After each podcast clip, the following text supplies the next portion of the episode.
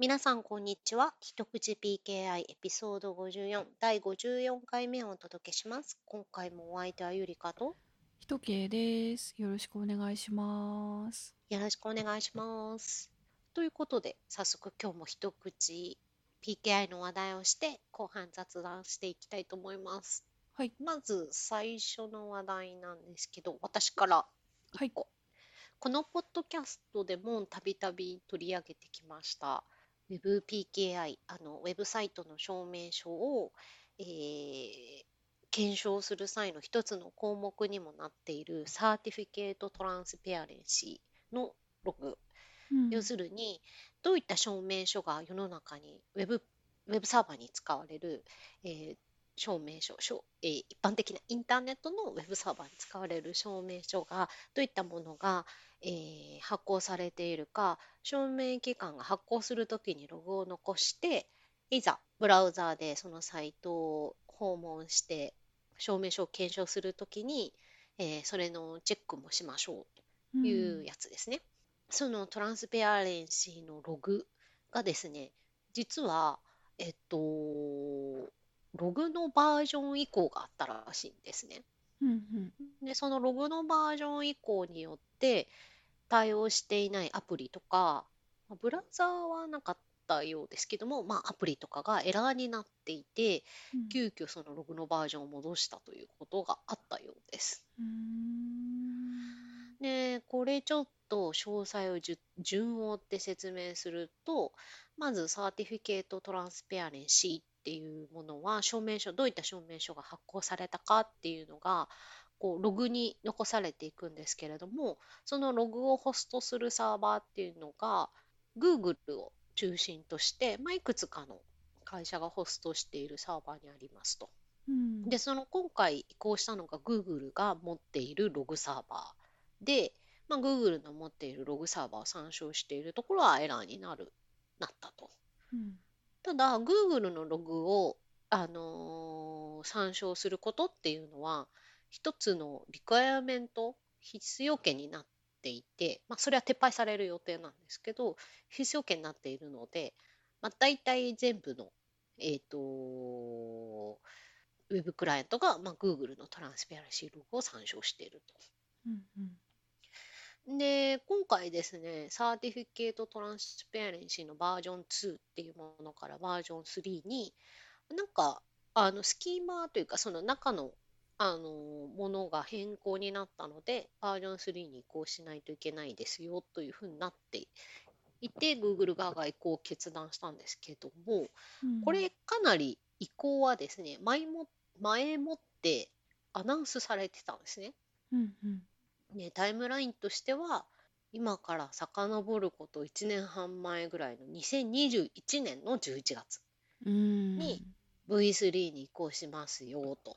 んでしばらくは V バージョン1バージョン2も並行してやっていて、えー去年2022年の8月にうん。10月に2022年の10月だから2ヶ月後に V1 と V2 廃止するよと。うんうん発表したと。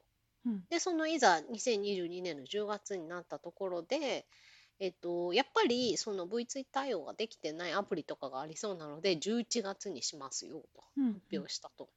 で、えー11月に V2 をえー廃止しようと思ったんだけれども、やっぱりまだまだ対応してないのが多いので、うん2023年の2月15日に延期しますようんと。で、この2023年の2月、ちょうど先月ですね。うんに、えー廃止をしたところ、エラーが多発してしまい、対応してないアプリが多かったので、多発してしまい、うん急遽 V2 を戻したうんうんうんうんということです。だから今 V3 と V2 が並行してる感じなのかな？ああまだ移行できてないのかうん。で、えー3月10日にですね、えっ、ー、と、再、また Google があのアナウンスをしまして、あの、どうもやっぱり V2 廃止の準備ができてないところが多そうなので、えっと、ちょっと次いつ V2 廃止するのかっていうのはまた改めてアナウンスしますと。っていう感じですね。で、えっと言てたんですけど、で、6月頃、2023年の6月頃から、あのーは、もう一回廃止するようにするのかな？うん。うん。そうなんだ。うん。これはなんか、あれですかね？アプリの開発者の人が自分で何かをやらないといけないんですかね？えっとですね、これは、えっと、そうだったみたいです。はそあ。の、証明書を、えっうん。と、インターネットとかこうパブリックに発行されるウェブうん。サーバーの証明書とか TLS の証明書とかはうん。CT にログが記録されてその CT のログを検証するんですけれどもなんかそうん。の V2 と V3 ではなんかちょっとあの違ううん。のでそのスキーマかながなんうん。か違うのでちょっとそこ私も詳しくないんですけどちょっと回収が必要みたいなんですね。へえ。で、しかも、そのブラウザでは特に問題なくて、うんうんモバイルアプリ？モバイルアプリリとかがそうですね、うえっと、ん。影響が大きかったみたいで、報告が出ているのがですね、このニュース記事が、えっと、ザ・レジスターからニュース記事ができてるんですけど、ニュースうん。記事の方にですね、あの、こういう人がエラーが出たってこう報告してるっていうのを結構まとめてくれてるんですけど、うん。あのゲーム界隈とか、あとはアん。プリですね。こは例えばナイジェリアのバンキングアプリとか、ん。アプリで結構出てるみたい。ですね。で、これがちょっと根が深くて、うん。で、あのーそのアプリ自体の回収が必要とかいうものもあるんですけど、もちろん。うん。でも、えっと、その中で使われているうん。ライブラリが実際のこの処理はやっていて、そのライブラリの回収が必要で、はいはい。で、それは OSS でこううん。出てるライブラリで、それが対応が必要だ。ああ、まあ、そりゃそうですよね。その、TLS の証明書検証を自前で実装してるとはちょっとあんまうん、思えうん、ないんで、うん、うん、その部分を担ってるライブラリの変更が必要なんだろうなというのはうん。想像がつきますが、はい。そっか。で、そのライブラリとかがですね、うまたん。根が深くて、この1個のその問題があると分かっている、結構なところで使われているライブラリが、結構なところでというか、まあ、一つ、うん。まあ、あの、そのうちで一つな有名なライブラリがあるんですけど、それはですね、あの、UK ベースのデベロッパーの方が一人で作ってるようなうん。やつでうん。して、うん。で、プルリクをこう出したり、Google もそれはモニターしてるみたいな感じなんですけど、でもプルリクをこう修正出してるんだけど、まあ、そうん。れが取られないまま、フィッうん。クスが、あの入らないまま、今を迎えていて、そのライブラリを使ってるところはまあ対応できないと。へえ、なかなか難しいこと言うなうあ。うん。かといっん。て、そのオープンソースだったり、その、ね、その一人で結構なんか作って出してるオープンうん。ソースで作る。これはその今回に限らずこう全体的なオープンうソースのん。あるある話かもしれないですけど。結構その個人の開発者の人の方に共感しちゃうかもですね。そう言われてもすぐできないことだってあるし、みそう。そうそう。そうそうそうそうそうそうそうそうそうそうっていうのがあるので結構こう根が深いというかうん。そういう問題あります。まあブラウザでもその対応してないところはダメになったとは思うんですけどそのまあウェブサイトのブラウザ、ウェブサイトを見る一般的な人が使うブラウザっていうと、やっぱ大手の Chrome とか Chromium ベースのものがうん。今は多いので、うん。Google 自体やっぱりまあ Chromium は直すので、うん。うん、まあ Chromium ベースのブラウザ、Chrome、Edge、まああとその Firefox とかもちゃんとこういうのはモニタリングしてるので、まあやっぱちゃんと対応してくるので、うん。一般的なウェブブラウザって考えるとなかなかあの対応してないってことはなかなか抜け漏れはないんでしょうけど、まあ、今回やっぱそのかなりアプリで出たとこがあるみたいですね。うんで、これのもう一つ、その、ディスカッションスレッドで、あの、ポイントとして挙げられてたのが、この移行があるよみたいな発表は、もうそもそもどこにあったんだみたいな 感じでして、これはですね、この、えっと、Google のその、なんていうか、 Certificate Transparency に関するポリシーをいろいろ話してる Google Groups がありまして、そこがなんかオフィシャルな情報のアナウンスの場所みたいになってるようなんですね。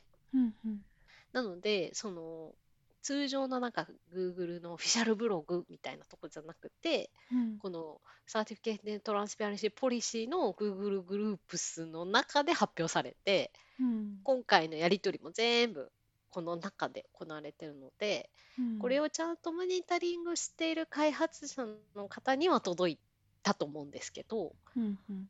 なかなか意識してない、うん。ここでこういうのが使われて、まあ PKI あるあるうんだと思うんですけど、いつも意識してない開発者といえども、ウェブの開発者とか、アプリの開発者とかいえども、 Certificate Transparencyポリシーの Google グループスを日頃からチェックしている人、うん。なかなか、うん。ちょっと難しいというかちょっと難しく感じますねその。うん、ちょっと、まあもしかしたら他のところでも、あの、移行が発表あった時に話題の思ったかもしれませんが、うん。えー、全然知らなかったしここをウォッチしてないと自分たちのアプリが止まるかもしれないとは思思ってないでしょうね皆さうんん。うん、なかなか、なかなかうん、まあ PKI だけじゃなくいろんなものが結構いろんな機能の更新があってっていうのは、うん、あると思うんですけどうん難しいですね。うんまあインターネットに書いたっていうことには変わりないかもしれないですが必要な人にアナウンスが届くための取り組みっていうのがこれ以外に何かあったのかっていうのはちょっと気になりますね。うんどう今後ねそうのん。 Certificate Transparency の関するものもどんどんどんどんいっぱい機能追加とか廃止とかもうそれこそ V3 今出た V3 だって V4 になる時もあるんでしょうからうん。今後とかを考えるとうん。どうするのがいいんでしょうね。かといってその Google ブログとかでうん。大々的に言っても多う分ん。情報不必要な人が大多数だと思うんで、うん、ライブラリ書いてる人なんてね限られる。うん。限られるといえば限らうれる。ん、これに関してはその Google 側も結構そのあの Google 側からその使ってそうなところをモニタリングしたりこうん。う呼びかけたりそのプルリク出したりとかうんうん。しその利用状況のインパクトは測ってたみたいなんですね。うんなので延期したり、まあ、今回決行したんですけど、うん。まあいけると思う。影響はそんなないだろうという。でもこの影響ないんだろうって判断ってやっぱ難しいですよね。うんうんいつまでもその影響がないことをゼロにして次に進むっていうのは現実的ではないと思うのでうんうん。いつかのタイミングで影響が最小限だろうという判断で移行しないといけないと思うんですけどうんうんただ単にこう、なんていうか、アナウンスが悪いとか、なんとかが悪いっていうことに、じゃないんじゃないかなっていう、うんなんか考えさせられる事件でした。うんやっぱりその、PKI とか証明書とかってこう、なかなか移行が難しい。うんなんかちょっとこうイテレーションタイムが多分長いんでしょうね一般のソフトウェア開発。うん、例えば興味持って積極的にコントリビュートしている期間が12年うん、とかのサイクルだとするとその PKI 関連でこれをやらないとその通信できなくなるっていうことが起こりますよっていうサイクルが5年とか10年とかうんっていう感じだと、うん、回収されずにそっと置かれてしまううん。アプリケーションとか SDK があるっていうこと自体はまあなんとなく想像できちゃいますね。うん。うん。なのでシャワーの移行の時とかうん1024ビート未満の時とか、うん。まあいろんなこの移行問題が PKI とか暗号とかにはこうついて回るんですけどうんなかなか考えさせられるそうですね。はいものがありました。うんまたそのねこう PQC あの量子暗号の量子コンピューターの、えーものが出てきて大量子暗号に大量子暗号なものにあの移行しなきゃいけないっていうのももう来るでしょうし。うん。暗号は暗号とか PKI 界隈ってこうね長いので移行前提にアルゴリズムがなっていくんですけどそういうのも大丈夫かなっていう。うん、来たるべき次の移行に。うん。我々が備えることは可能ですけど。それをね実際に影響を最小限にしながら移行していくというのがなんかどんな風にできるかって言われるとなんか想像つかないですね。うん、なんかでも今回の件もそのまあ本当に作業が必要なのはライブラリー開発してる人ですけどその TLS の証明書検証する部分を開発してる人ということで世の中にそんなにたくさんはいないと思うんですけどうん。でもこういう移行を計画してるようですよっていうことが例えばあのープレスリリースとまでは言わないですけどそういう感じで出てあのーニュースサイトとかで記事になったりとかして多くの人の目に触れたんであればあのー自分が使ってるライブラリってここアップデートされてんのかなっていう感じでうんうん。あのもっとたくさんの目で確認作業をするということができたようにはなんちょっと思うかな。うん。うん、そうですね。それでもし自分が使ってるライブラリがまだアップデートされてないんであればうん。うーんアップデートしてもらうようにお願いしたりとかあとは違うライブラリに乗り換えるとかうん。なんかやりようはあったような。うん気はしますけどね。終わった後の、うん終わった後の後出しじゃんけん感多少ありますが。確かに。うーん。でもこれなかなか自分に影響あるって気づけないかもしれないですいやー難しい。うん。ですね。で影響がその対象のアプリがまあそんなにこう、うん、なんというか全世界が使ってるってほどではないですけどやっぱりその先ほどのナイジェリアのものにしろナイジェリアの銀行アプリが使えないってなるとうん。もう全く使えなかったみたいなんですね。うんうん。あとゲームのアプリとか、うん。えー証明書エラーになっちゃうともうあの必須なのでエラーで落ちちゃっても全然進まないって感じなの。やっぱあのヒットしちゃったところはやっぱインパクトが相当に大きい。うんうんうんうん全ての TLS の通信がエラーになるわけですもんね。そうですね。うんあのエラーを無視して続行みたいなのができない感じなので難しいうんですね。うんうんまあでなんか、Android アプリとかの開発はちょっと詳しくないんですけど、今回その CT のポリシーのところでアナウンスされて、まあ PKI の界隈でアナウンスはされていたんですけど、例えばアプリ開発で有名なところのフォーラムとか、うん。そっちにもポストされてたら、うん。もっと目立ってたのかもしれないですね。うん、もうちょっといろんな人の目に触れることでもうちょっと影響を緩和できたかなっていう感じはするかな。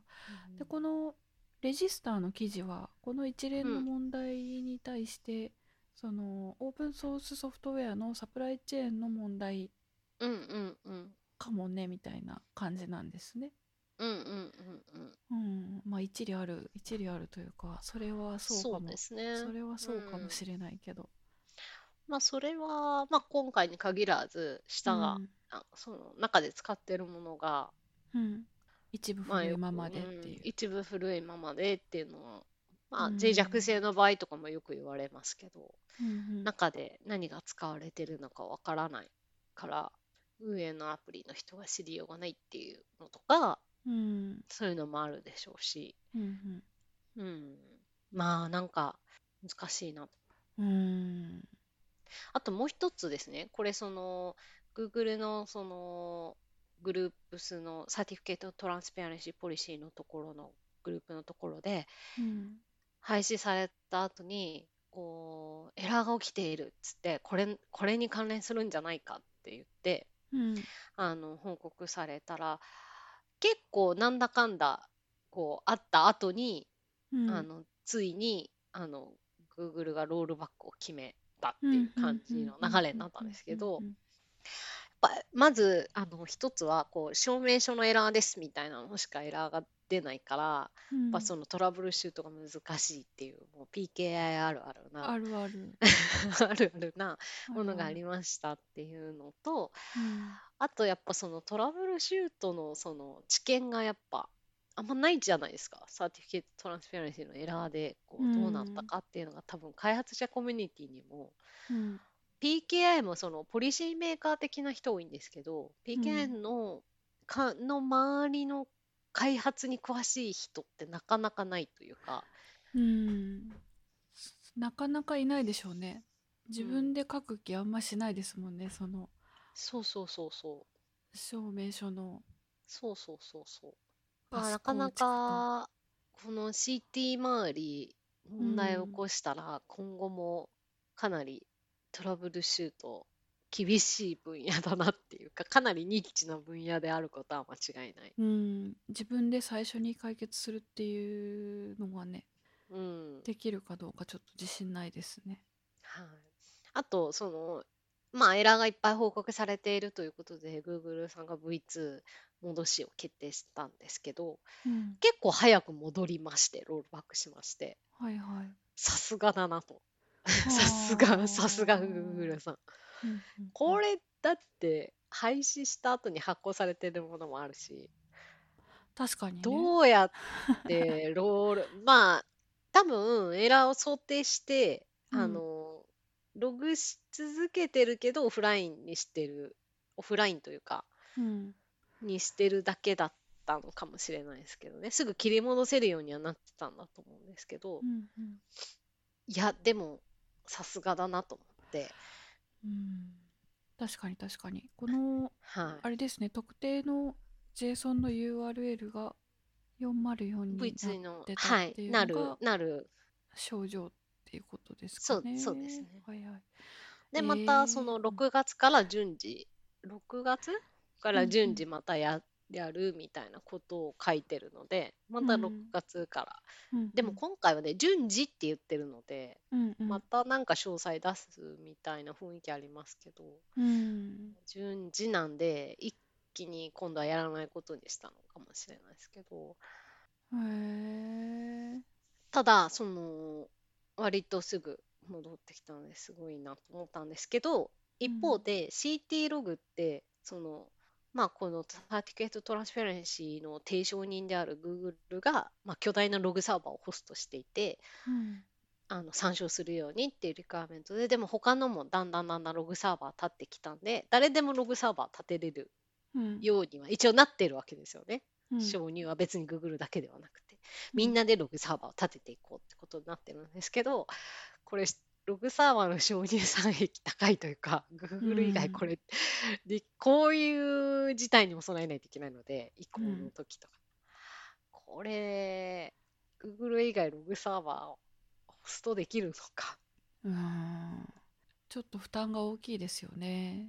負担大きい仕組みだなと、この分散このロ CT ログって分散ログのはずじゃないですか。うん。中央集権型じゃないはず。うん。なんですけど、あんまよく実質 実質運用できるのまあ大手のクラウドフレアもなったんでしたっけ？なんか。あれそうでしたっけ？ちょっとちょっと記憶が曖昧なんで今度またあのまとめ直したいですけど。うん。でもなかなかだなねその証明書発行の時に書き込みに対応しないといけないし証明書健康の、証明書検証の時にそのこうやってうん。検証のための情報を提供しないといけないっていうそのね、ダブルでうん、うん、大変ですよね。すごい処理量だと思います。はい。うん。なんで分散型のログでみんなが参照できるものってなってるんですけどその実ホストできるのは結構うん。中央集権的な、うん、そんな感じがする。うん。まあそのログ自体がねあののあの特性なのでその誰がホストしてるのかっていう議論とまたちょっと別だと思うんですけどでもこの仕組みってもう WebPKI 界隈ではもうすごくファンダメンタルなんですけどうん、Google さんのデータセンターが明日やられてしまったらもう世界のインターネットが混乱するぐらいの勢いですよね。まあそうです Google さんがやられたらそれじゃなくても混乱すると思うんですけど、うんなかなか PKI 界隈においてもこの仕組み一つとっても結構ねうん、大きな影響力だなと。ぬるっと始まった割に非常に大きなうん、役割を担ってる。今日今となっては非常に大きな役割を担ってる感じなんですよね。確かに、でうんうん。これなしでこれなしではっていうちょっと考えられないし、うん、そうそうあのそう。そう。今今 CT やってないコードサイニング証明書とかも CT 取ってほしいと思うぐらいだから。なんか提案されてますよね。えされてないと思います。え、本当 うん、公式に提案されてないんでなんかやってくんねえかなっていうふうに私が思ってるみたいな感じですね。あれでもなんかどっかで提案を見たんだけどな。あー CAB フォーラムですか？あ、あの正式な提案じゃないんですけど、うん CT ログをあのコードサイニングにもうん。持っていう一件だか検討だかを見たんですけど。ああそれそれは私私の資料じゃなくて JSAC, で発表したやつ。違う違う、あのーあのー英語のというか、ああ本当ですか。うん、あそういう議論があるんだったら嬉しいな。やってほしいですね。やった方がいいと思うんですけど。すべきだ。ちょっとうん。はい、あのーどっかで見たんですけど、どこだったかちょっと記憶に、うんどっかにメうんモはしてあると思うんで、今度分かったらお知らせします。あ今度教えてください。まあ、その CT ログがうん重要になればなるほど、で、グ当の Google さんも CT ログサーバーへみんなこう参加して、みんなでやろうって言ってるんですけど、これうん参入障壁高いなと思って、うん。ちょっと、ね負担が大きいですよね。いやー、はい。でも、Google さん、すごいなと思いました。すごいなと思う。改めて。うん。これなしで WebPKI もはや成り立たないと思います。はい。うんという、なんか、結構、我々が気を失ってた去年8月頃からうんうん、徐々にいろんな動きがあったようで、ね、あこんなことになっのしていたとは。下地、最後の爆発が起きたのは先月で、その時私も、あ、うんうんこんなことやってたんだって思ったんですけど、その去年の8月からもう廃止するからなって言ってたの、全然うん私もキャッチしてませんでした。しかも V2 から V3 になることによって何が変更になるのか全然分かってないです。なんかね、スキーマがあの変更になるみたいですね。ううんんだからなんか V2 ベースのものだとあの、スキーマがこうちゃんと読み込めなくて V3 の方だとエラーになっちゃうみたいですね。うんうんなんか項目が増えたり減ったりする感じなんですかね。うん。えーまあ、何が変わるのかぐらいはちょっと後ほど確認してみたいはいと思います。CT はねちょっとうんかなりビッグトピックの割には我々もいまいちその全体像と詳細が把握、うん整理されてない。こう、かいつまんでちょこちょこ分かってふんわりうんこういうものってあるんですけど、自分が必要な時にだけ検索してあ便利だなって思うっていう感じですね今のとこ ちゃんとまとめないと整理つかないですね。はい、ということでした。はいありがとうございます。えーと続きまして私から一つ、はい、あのー紹介したいトピックがありましてはい、えっ、とですね JA3 っていうものがあるっていうことを知ったんですよ、最近。ほその JA3 というのが何かというと、うん。えっ、とですねサイバー攻撃方面の話なんですけどう、うん、TLS フィンガープリンティングっていうのができるらしいんですよね。うん、あのー何に使うかっていうとうん、あのー iPS のフィルタールールの一つみたいなイメージで、その TLS のハンドシェイクの時に、うん、いろんな情報を送ると思うんですけどその、うん。TLS のバージョンとかうん、あとはサイファースイートとか、うんそのエクステンションに何がついてるかっていうのがうん、うん、あのどうもそれぞれのうん、そのサイバー攻撃のインフラになってるサーバーで特徴が出るらしい。へえ、その同じように TLS1.3 っていうのを使ってても、うん、そのなんか cipher suite の並びとかあとうんうん。はその extension に何がついてるかとか extension のは並びとか、なんか特徴が出るらしいんですよ。へえ、なん。でそれをあのー TLS のハンドシェイクの各項目の値をハッシュを取って、うん、シグネチャとして残しておくことであそうのん、悪いインフラのうん、その悪いインフラとのハンドシェイクに使われた、そのサイファースイートとかエクステンションの情報のうん。ハッシュを取ったやつを残しておいて、うん、次にシグネチャとして残しておいて次に通信する宛先の、えー、とサイファースイートとかのハッシュを取って比較するとうん。あれ？これ同じ悪いインフラに通信しようとしてるっていうのがわかるってう。いうことみたいなんですよね。でへえ。ね全然知らなかった。でしかもこのフレームをフレームワークを提供してるのが、うん Salesforce へえ。ね意外です。まあそのたくさんのねうん。インフラをホストしてるうん。会社ではあるけど、うん。うん、意外ですよね。あまりこういう文脈でね、聞かない感じはありますよね。うん、へえ。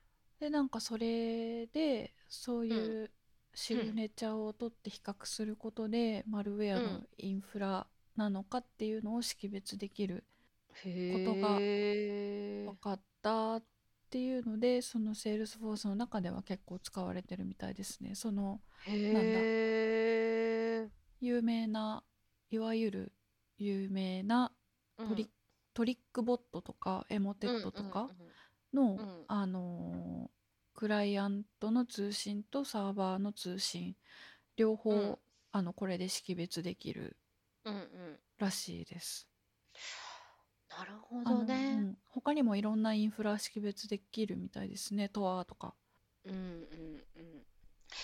というそれってその、うん、なるほどね。攻撃者ってこの、その、乗る土台の、そのところは、こう、まあ IP とか、その、まあただ乗りしてるクラウドサービスとかが、こう、アアカウントが、まあ takedown とかされると、引っ越して次のところに行ったりするけど、その引っ越すその元に持ってるモジュールとかキットみたいなのがい一緒だからうんうんそこが変わらないから判定できるっていう感じなんですかね。そうだと思います。そのコマンドコントロールサーバーのうん。実装というかうん。インンフラというか使ってるものが一緒だから使ってるものが一緒だから場所が変わってもそのへえ TLS の Server Hello Client Hello であの fingerprinting できるっていうことみたいなコンフィギュレーションが一緒になっちゃうからなんでしょうね、うん。うんそこは確かに。そこなかなかいじらないですもんね。うん、すごいですよ。そこに特徴が出ると思ったことがなかったなと思ってでも言われてみると確かにですよね。そのサイファースイートの並びとかって確かにこううん。あのもちろんなんかそのなんか Windows の標準のってやってたとしても、うん。OS のバージョンによって結構並びが違うので、IT 運用っていう観点からするともう並び順がいろいろ変わっちゃってってなるんですけどうん。バージョン特定とかその環境特定っていうの観点で見ると確かに特徴出ますもんね。うんなんかでもね OpenSSL 使ってたら他の OpenSSL 使ってる人と同じシグネチャーになるのではとかって思うけどでも実際なんか変えてんすかね。まあ、その、サイバースイートだけで判断してるわけではないからってうん、ことなんでしょうね。なんかいろいいろそのハンドシェイクの中のろクライ,、クライアントハローの中のいろんな項目特徴が出る項目をピックアップしてシグネチャーを取ってるみたいですね。確かに確かうに。ん、すご白いなと思ってよく気がつきましたね。うん。同じ攻撃アクターがと、ね、場所を変えたのが特定できるっていうだけじゃなくて、キットとして販売されたものだったら、うんうんね、いろんな攻撃アクターがそれを使っていた場合にも、その大うん元がね、うん。あのー判断できるっていうことだったら、かなり有効性が高そうですよね。うん、嬉しいですね。しかもそのなんかなんて言うんでしょう。これを発明した本人たちがその大きなインフラの関係者だっていうところがこうなんかうん。必要に迫られてというかうんうんその普段の仕事の中で編み出された知恵みたいな感じがして、ううんなんかえ興味深い。趣がありますね。これでもなんか全然話題として私、あのー知りませんでした。うん、私も知らなくてごく最近初めて知ったんですよね。結構あのテクニック自体は前からあるみたいうん。ですね。で2010何年だ？あのいつからかオープンソースになっていて誰でも使えるようになってるみたいです。すごい。興味深いですね。後でちょっとなんか、うん、ど、具体的にどこをどう見てんのか、うんうんちょっと興味があります。うん、本当にこれで特徴出るんだっていうような驚きの、ねえ。うん、うんそれでまあ確かに。このテクニックの名前 JA3 っていうあの、うんうん。風に名の名乗ってるというか名付けられてるんですけど、その由来がこれを作った開発者の人がうん。あのイニシャルが3人とも JA さんはあ。らしくてなんかそれもお茶目ですよね。お茶目だね。その、うん RSA が、うんうんあの、皆さんの頭文字を取りましたに、こう、近しいもの、うんなんかこう、ものがありますね。ありますあります。面白い。うんへえ、これをちょっと後でうん見てみたいと。はい、あの記事自体は読みやすく短くまとまってるのですぐ見ていただけると思います。それでなんかこの記事の中でうん。あのーなんかデモをししてくれてる記述があるんですけどそのペンテストとどうやって見分けるかみたいな感じの話がちょっと書かれて るところがあってそれでそのペンテストはログで見るとこういう風に見えるんだけど、実際の攻撃はこういう風に見えるみたいな風に書いてあるところであの Splunk の stats のはいはい。 Splunk で書いたうん。統計情報のグラフうん。のスクリーンショットを貼りたかったんだけど、うん。あのスクショ撮るのうん。忘れたって言って、手書きで書いてる 図を貼ってくれてるんですけどでも普段からスプランク使ってる人だったら何が言いたいか500%わかるみたいな感じで。面白いな。それもちょっとお茶目なんですよね。面白いんで一回見てみてください面白い。うん後で見てみよう。はい、はい。このようなものがあるらしいというお話でございました、ありがとうございましたう。んすごい興味深いです。はい。ということで、じゃあ、PKI はここまでということで、あとは雑談していくんですが、その前に、あのー特に前回の、うんうんあのー配信でですね、いっぱいこうハッシュタグをつけてコメントいただきまして、皆さんありがとうございました。ありがとうございました。あのー一番はやっぱりね、雑談が神回だ ありがとうございます。もう何回聞いても笑える神回の雑談だったんですけど、あとやっぱりあの CAB フォーラムにあ新しく加入する、うん。あのー中国のね、うん。あのスペーシーズでも話したんですけど、の話はやっぱり、うん、こう、不穏というか、まあ、別の AP ニックの選挙関連でもその中国関連の、あのー話題があったようで、うんうん。それとも合わせるとなかなかこう考えさせるものがあるというか不穏な感じもというコメントもありましたね。うんでしかもその場外乱闘今も続いてる感じなんですよねちょっとそうですね。この件直接ではないんですけれども、このうん GT ブラウザーを出している会社さんのブログが、まあ、CEO のつぶやきブログみたいな感じになってるんですけど、うん。その会社の広報ブログというより、なんかつぶやきブログっぽいんですけど、あの別件で Google さんが、まあ、新しいそのポリシーの発表とか、まあ、よりインターネットを安全するためにこういうことをやっていきましょうみたいなブログを出したらですねそれについてもこうあのコメントをするというか、うん。こなんかそれには我々が入ってないみたいなうんそういう感じのですね。うーん。うん。結構挑発的なっていうんですかね。うん。こうなかなかピリピリする感じの。ねえなんとも言えログを。なんとも言えないというかそうなっちゃうともうんなかったことにはできないというかそういうとこまで来ちゃってますよね。まあ実際この GT ブラウザー側は GT ブラウザーではその反対票を投じてかつその反対の理由がうん。まあ彼らにとってあのー明確こうりあの承認しがたいものだったところをあの信頼しないものとして表示するようにしているのでうん。なかなかね。なかなかまだまだあの目が離せないっていうと変ですけど、うん。うん、なんでなんでこんな感じになっちゃったのかなという感じですよね。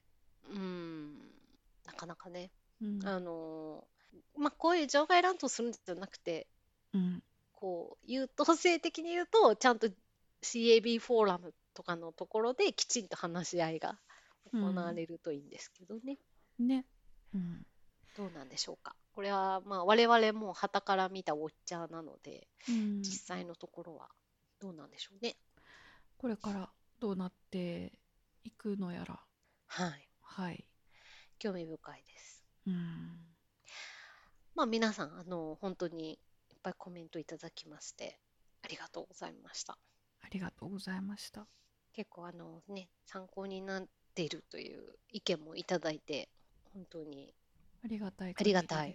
ありがたい限りです。ということではい。雑談いきますか？雑談。はい。あそうだそうだ。あの、うん。なんだっけ？あれなんですよ。先日、うん。オープン ID ファウンデーションジャパンというところのあ取り組みであうん。あのー非常に日本でもよく参照されるアメリカの標準化の文書なんですけど日本でも人気があって非常によく参照される SP800 の63っていううん。デジ,、デジタルアイデンティティのスタンダードみたいなドキュメントのうん。なんか新しいリビジョンが出てそれの翻訳プロジェクトに参加させてもらってうん。で先週かな？なんかちょっと、あの概要を紹介しますみたいなイベントにちょっと出,、うんうん。うん出ました。それで、うん。うーんなんだろうな。まだまだ改定したてで、うんそのどこがポイントでみたいなどこが変更のポイントでみたいなことも全然議論されてないはいはい。はいは状態での概要を紹介しますだったんでうんうんうんうん。結構荷が重くて。であの時間も全体で2時間ぐらいしかなかったんはいで、はいはい。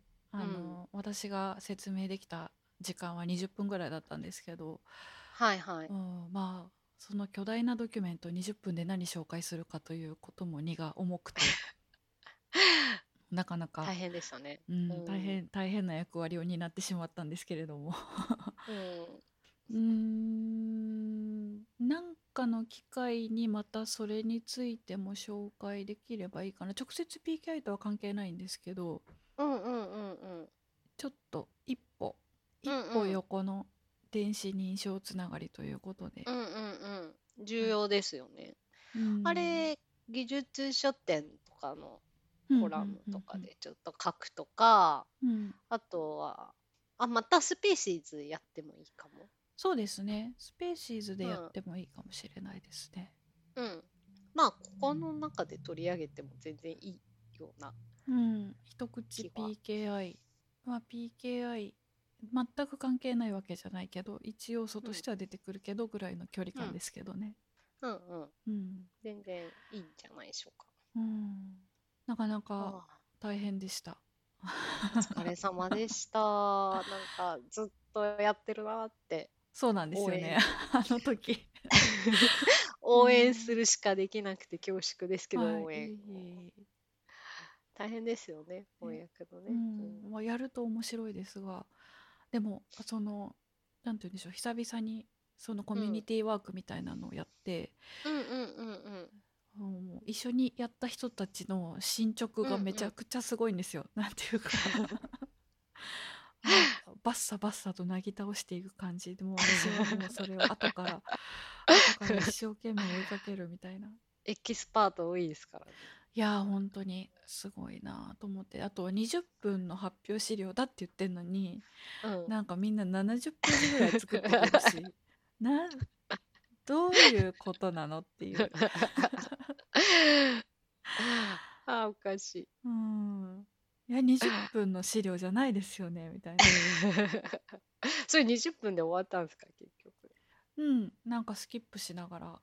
ああじゃあ後で読んどいてねぐらいそうこれ本当日本わ日本のうん。特色だと思うんですけどうん。やたらとそのテイクアウェイがでかいっていう。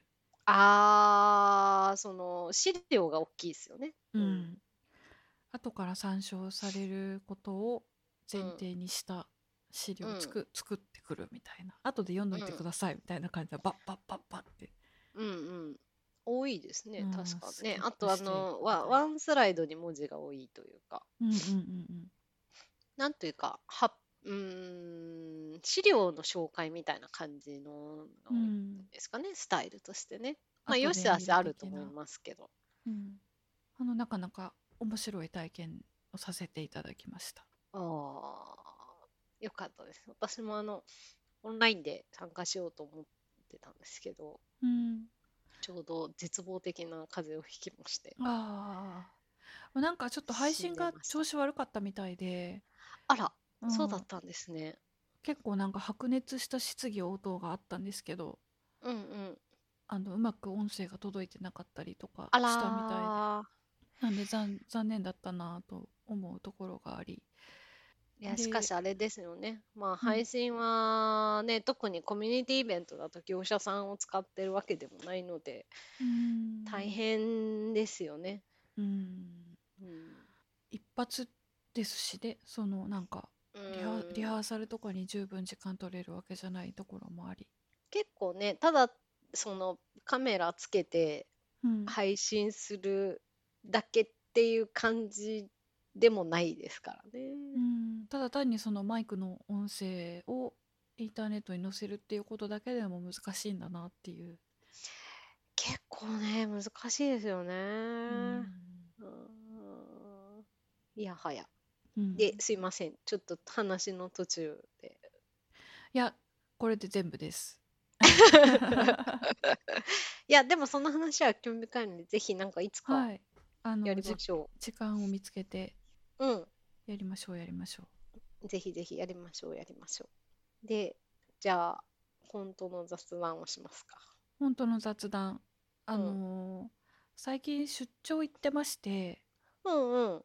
あのー久々に長い飛行機に乗るチャンスが、あのあったんですけれどもはい。そこでですね私もともと漫画がいろんなエンターテインメントがある中で漫画が結構やっぱ好きででもそのあんまりここ数年は漫画大量に読むみたいなことはうん。なくなってたんですけどそのうん。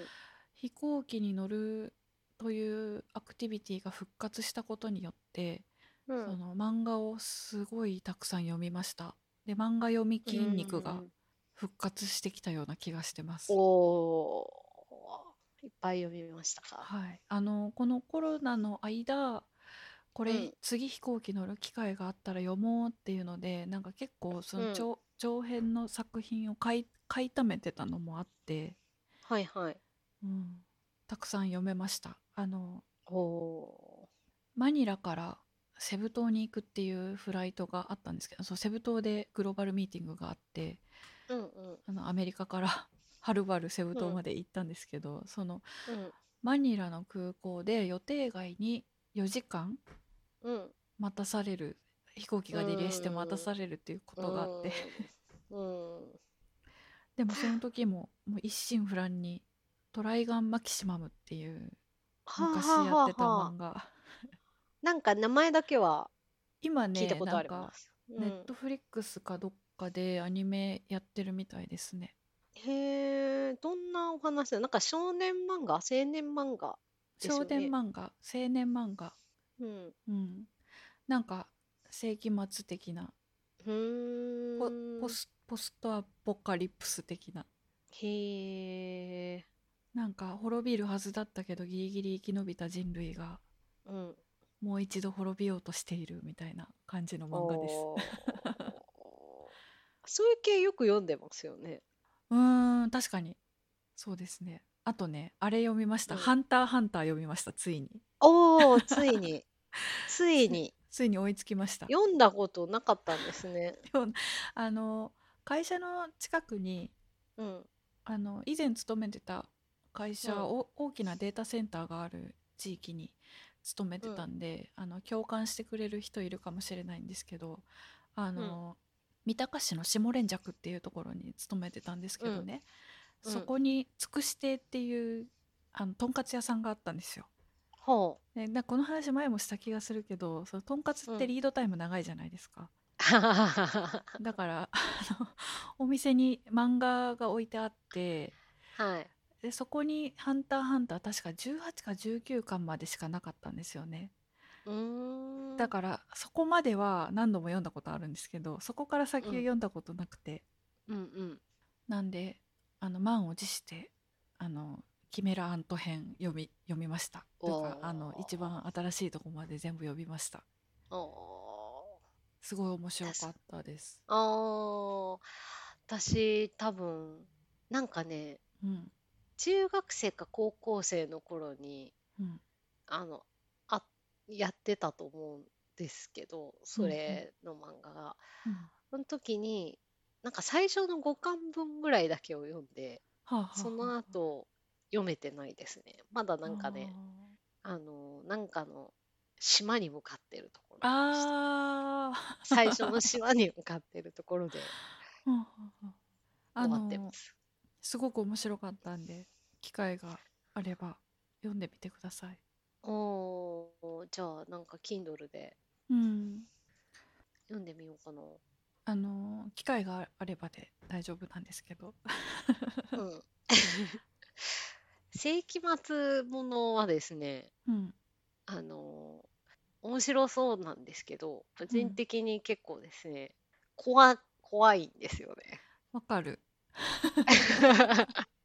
怖いなっていう。うんなんか、ちょっとね、うんあの映画とかでもそうなんですけど、うんまあ、ホラー映画一切ダメなんですけど、あの人類取り残される系のやつあるじゃないですか。うん。よくあるのが、その宇宙、なんか人類が滅びそうだから宇宙に行くやつとか、うん。宇宙からあ帰ってきた人類がこう滅びかけてるやつとか、うん。そういうアドベンチャー的な、ああいうの結構なんか軒並み怖いんですよね。うんなんか寝れなくなっちゃう。明日世界滅亡してたらどうしようと思って。うん私結構なんか諦め諦め感あるかも明日世界滅亡しててもしょうがないと思ってるところがあるか そうなの？もうん なるほどね。うん、しょうがないか。うん悲しくないですか？悲しいもちろん悲しいんですけどうん。なんか終末思想みたいなあ感じがちょっと若干ありますねあ、ああ、なるほどね。うんなるほどね。もうちょっとこう、大人になってそういう体制ができたら読んでみようかうん な。なんかね、もうん、オートン、あの、アキラってあるじゃないですアキラか。はいはいうん。あれが限界。あれが限界。あれがスレッドショールドです。あれ以上、あれぐ、映画版のね、しかも、うんうん。漫画の方じゃなくて、うん。映画版のちょっと一般人が見やすい感じのアキラがスレッドショールド、週末感のスレッドショールまあまあ週末ですね、ド。うん、うん。でもあれより結構週末感高いのってあるじゃないですか。ありますあります。うん、あれが基準ですね。うん。あの他にもあのー今「イブニング」っていう雑誌が休刊しちゃったということでそのイブニングに連載されてた作品がコミックデイズっていうウェブサイトであの特定の作品だけ読み放題になってて、うんうんうんへえ、イブニング。うん、それでそれ結構読みました。へえ、八どんな作品があるんですか？青年コミックか。うん、青年コミックで、あのー私たちが小中学生の時にやってた「金田一少年の事件簿」っていうやつのうん。なんか青年誌移行版でその主人公。主人公の金田一くんが37歳になって、えー、マジで。うん、またまた再び探偵をやるっていうようへえ、それ面白いな。あの、少年時代だったやつはなんか、な。ちょっと見たことがあります。ちょっと怖いんで、うんうん薄めで読む感じなんですけど。あれもまた世紀末とは違った怖さがありますもんね。そうですね。絵が結構ね、ちょっと、あの、なかなか、うん、怖い感じ。こう、怖い感じですね。コナン君の方が怖くない？うんうん。コナン君ちょっと隠されてるというか、デフォルメされてるんで、ちょっとマイルドに。そんな感じがします。うん、金田一君の方は、うん。あの、ドラマは結構ちょっと見てたことある。ドラマと、あのー、キンキキッズの堂本剛がやってたやつ。うんうんうんうんとやってたやってた。あれはなんか、またそれもマイルドでうんちょっともう、もうカレーでいうとこのもうマイルド化されたようなやつじゃないと私にはちょっとハードルが高いんですけど。でも、これ、まだやってたんですね。37歳なんだ。うん。あの2022年ぐらいまで続いてたみたいなんで。へえ。今も完結はしてないのかな？知りませんでした。面白かったです。あのウェブで読めてラッキーでした。ああ、え、今も読めるんですか？今も読めます。5月末まで。おうじゃあ読んでみようかな。はい。あの機会があったらぜひ。もうありがとうございます。それを最あの近、うん、セブ島行った時にそのグローバうん、ルミーティング一緒に行った人うん、とうん、うん、空港で飛行機待ってる時にあの読んでうん、たんですけどそうん。の人は日本のアニメが好きなアメリカ人ではいはい。「何読んでんの?」って言われてうん、あの今この漫画がウェブで読み放題なんだよねとかっていう話をしたらあうん。のコナンみたいなやつ？って言われてコナンは知ってるけど金田一は知らないっていう感じでしたへえ、ねなんかちょっと新鮮っていうかそうなんだ。金田一少年はアメリカでは確かにうんやってないのかな。コナンはうん。見てる人よく確かにいました。うん。あのストリーミングで見れるようになってうますねん、コナン。うん、すごいは話数あるんですけど、うん、何百話とかアニメある。うん。コナンすごいですよね。ね。コナンと私の周りってコナンとワンピースとうん。あとねナルトうん率がうんうんうん日本のアニメで何が好きランキングの上位になんかナルト好きが私の周りには多くうんうんてですね。うんナルトはアニメでよく見ましたね。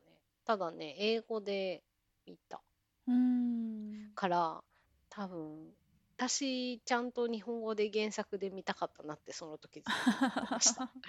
なんかちょっと多分ニュアンスがうんうん違うのはありますよね。うんナルトすごい人気あるみたいですねその出張で会った人もうん。あのいつか日本の忍者の里に行きたいみたいな言ってる人いましたそうそうそうそうそうそう。忍者大好きですよね。うんなんかね、この間ショッピングモールを歩いてたら、うんこうお店の一角にお店っていうかそのお店が立ち並ぶところの一角にうん。忍者体験っていう店が出てて。おお えー、こんなところで人気あるのって思ったけどうん。あのーお台場の近くなんですけどうんうん。人気あるみたい。やっぱへ外国人さんとかえに。でそこで忍者の服着てうん。その忍者だという方から手裏剣こう投げてう畳んに投げてみる訓練したりみたいなのを一通りやって巻物もらうみたいな。ああいいですね。うん。すごい流行ってるみたい。へえ。あの渦政まで行かなくていいということで。渦政まで行かなくても。渦政じゃないか。に忍者村みたいなやつはもっとなんか三重県渦政じゃないか。忍者村みたいなやつはもっと別にありそうですね。どっかにもあるんでしょうね。私渦政の何回か行きましたねちっちゃい頃。へえほんとちっちゃい頃。なんかあの忍者忍者修行の旅みたいなうん。子供だけでうん。なんかこう夏休みの一泊なんか体験学習ツアーみたいなんで、うん。子供だけが行くツアーみたいなのにこうあったりするじゃないですか、こう。うんうん。親が申し込んで子供がこううん行くみたいな。それでなんかね忍者修行の一泊二日間うの夏休み体験ツアーみたいなのにめっちゃいいですね。行ったことがありました。うんうんうん。でなんかこう水の上を歩く練習みたいな。おー面白い。で実際にはうん。あの君たちはまだ水の上を歩けないからこううん水に、あの発泡スチロールみたいなのがこうそこについているあの下駄みたいなのをこう、うん池の上でこう立って上にロープが張られてて池を渡るようにロープが張られててこうロープ捕まりながらこううんうん池を歩くみたいな感じなんですけど結構楽しかったです。面白いでもその場所がね渦政だったと。渦政ですよね、へーやって。渦面政楽しいですねですよね。あそこ。うん。なんか私もすごい子供の時に行ったことがあるぐらいの感じでほとんど覚えてないですね。そういう場所があるっていう記憶だけある感じかな、うん。私たちが子供の頃って、あの、まあ、関東に住んでいる方はもしかしたら違うかもしれないですけど、うん。関西方面だったらうん。あの渦政って結構こうテーマパークとして子うん供が行きたいて、今で言うとこの USJ、うん UFJ、USJ USJ スタジオ USJ 的な位置じゃなかったですか？うん。渦政映画村子供が行きたい。うん。ランキング、かなり上位に入ってた。うん。今でもそうなのかな？どうなんですかね。まあ行くと楽しいと思いますけどね。ね。うん。まあでも関東の方にもあるんでしょうね。うん。どうなんですかね。ね。忍者うん。の末裔とかいそうですよね。うん。なんか三重県とか滋賀県とかあの辺にいそうなイメージではありますが忍者というと。なんか外国人の方が日本に到着するとテレビにで出てくるやつあるじゃないですか。うんうん「You は何しに日本に」あれでなんかね忍者の忍者道うん。を教える道場みたいなのがあってうん。それがなんか認定 忍者の人みたいなのがあってそれがね確か千葉にあんだへったかな。えなんか結構関東圏にあってそこにこぞってなんか忍法を教えるなんか正規の道場みたいな。うんうん。忍法としてちゃんとそのなんて言うんだろう。あの武道のように確立されててそれがね、うんうん。千葉かなんかにあって。でいつもなんかインタビューしてどこに行くんですかってやるとうん。結構な確率でその外国からいらした方が忍忍道を学びにそこの なんなんとか道場に行くんだみたいな面白い、ちょっと今そのイメージがありました。うん。面白いですね。多分でも忍法は各地にあるんでしょうね。うん、なんかそんな感じであのーすごくそう出張中すごいすごい量の漫画読めました。よかった。うん。よかったですね。なかなかまとまってね。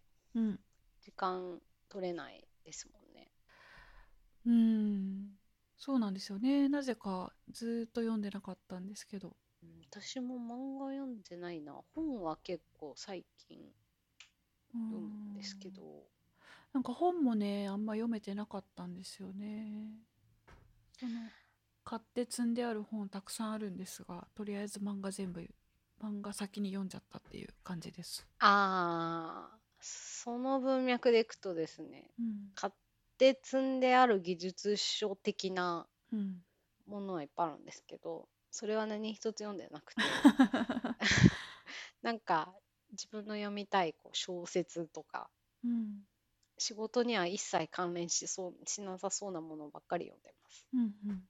技術書というかその技術知識のためになりそうな本ちょっと最近読めてないですね。うん。いっぱいいいのが出てるんですけどね。うん。